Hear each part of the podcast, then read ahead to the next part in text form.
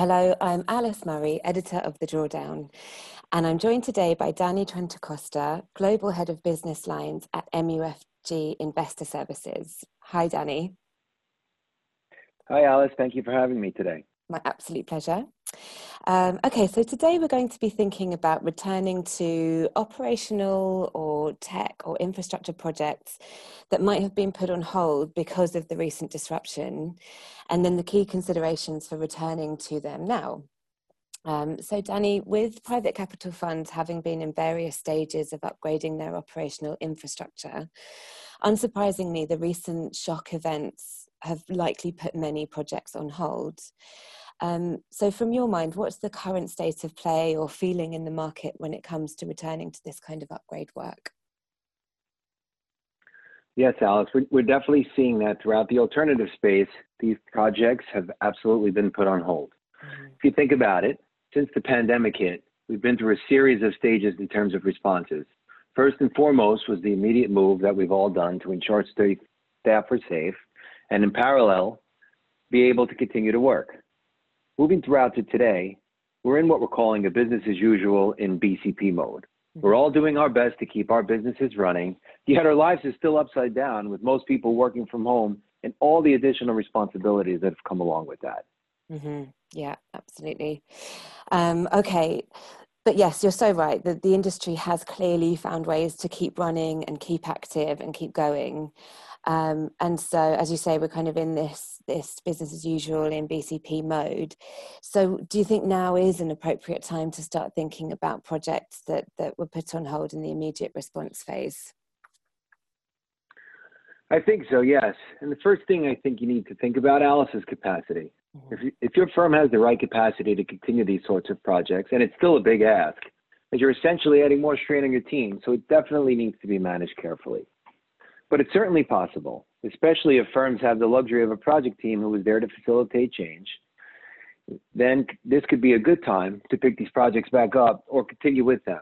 But it always comes back to the people element and making sure that you're not putting unnecessary strain on your people and on your infrastructure. Mm-hmm. And I suppose that, you know, for, in your experience, the people that you're closest to is, is, is your team at MUFG. Um, aware that you've been very active in investing in your infrastructure and driving technological excellence.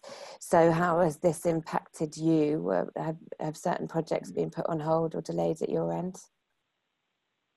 Yes, we have been very active, Alex. Thank you. And we've been investing heavily in our infrastructure to ensure that we're resilient in our platform and we continue to automate our processes. An example of that is that we've completely automated our waterfall, waterfall calculations and eliminated spreadsheets, which is a huge differentiator for us in the market.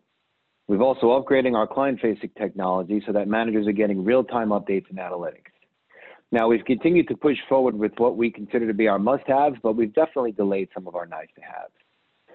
Now, I caveat this by saying clearly we have a large team and a large infrastructure, but there were definitely certain things that had to be put aside that are now starting to be picked up again.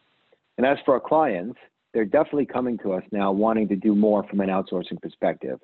And they're asking if we can take over specific functions for them. Mm, that is really interesting. Okay, so clearly some fund managers are reassessing their operational infrastructure in light of recent events and perhaps looking to streamline where they can. Yes, and we expect to see a lot more of this kind of activity.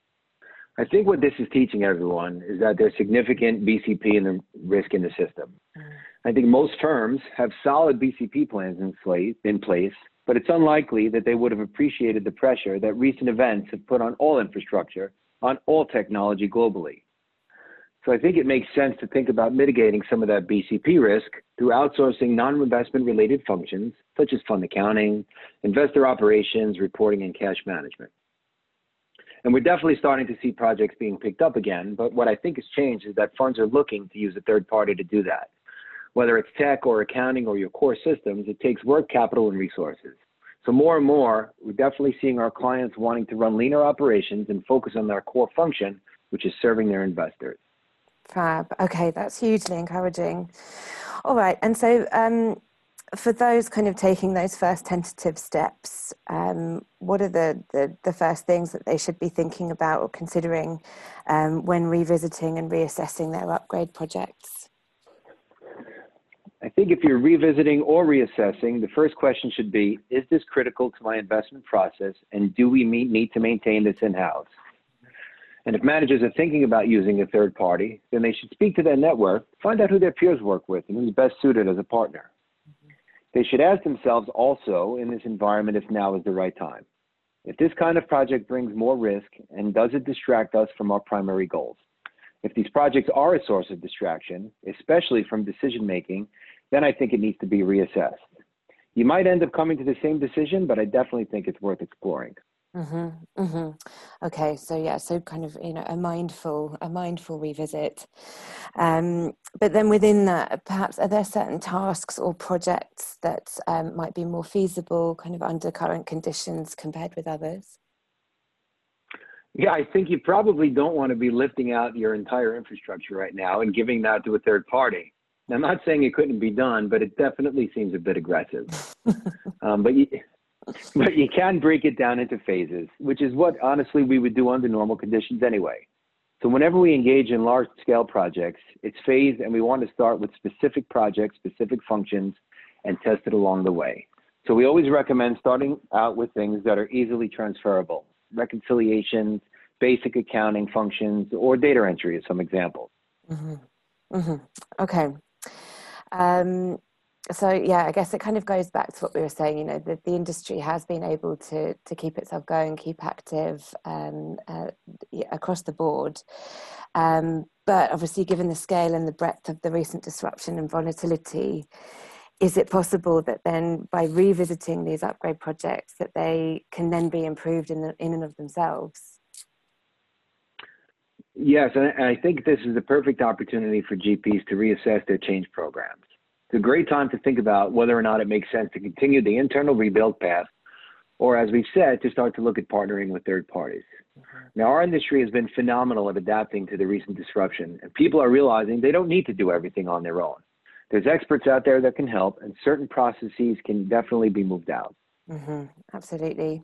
And surely that kind of level of introspection and ability to react and, and learn to changing circumstances that's got to be sending out the right message to LPs.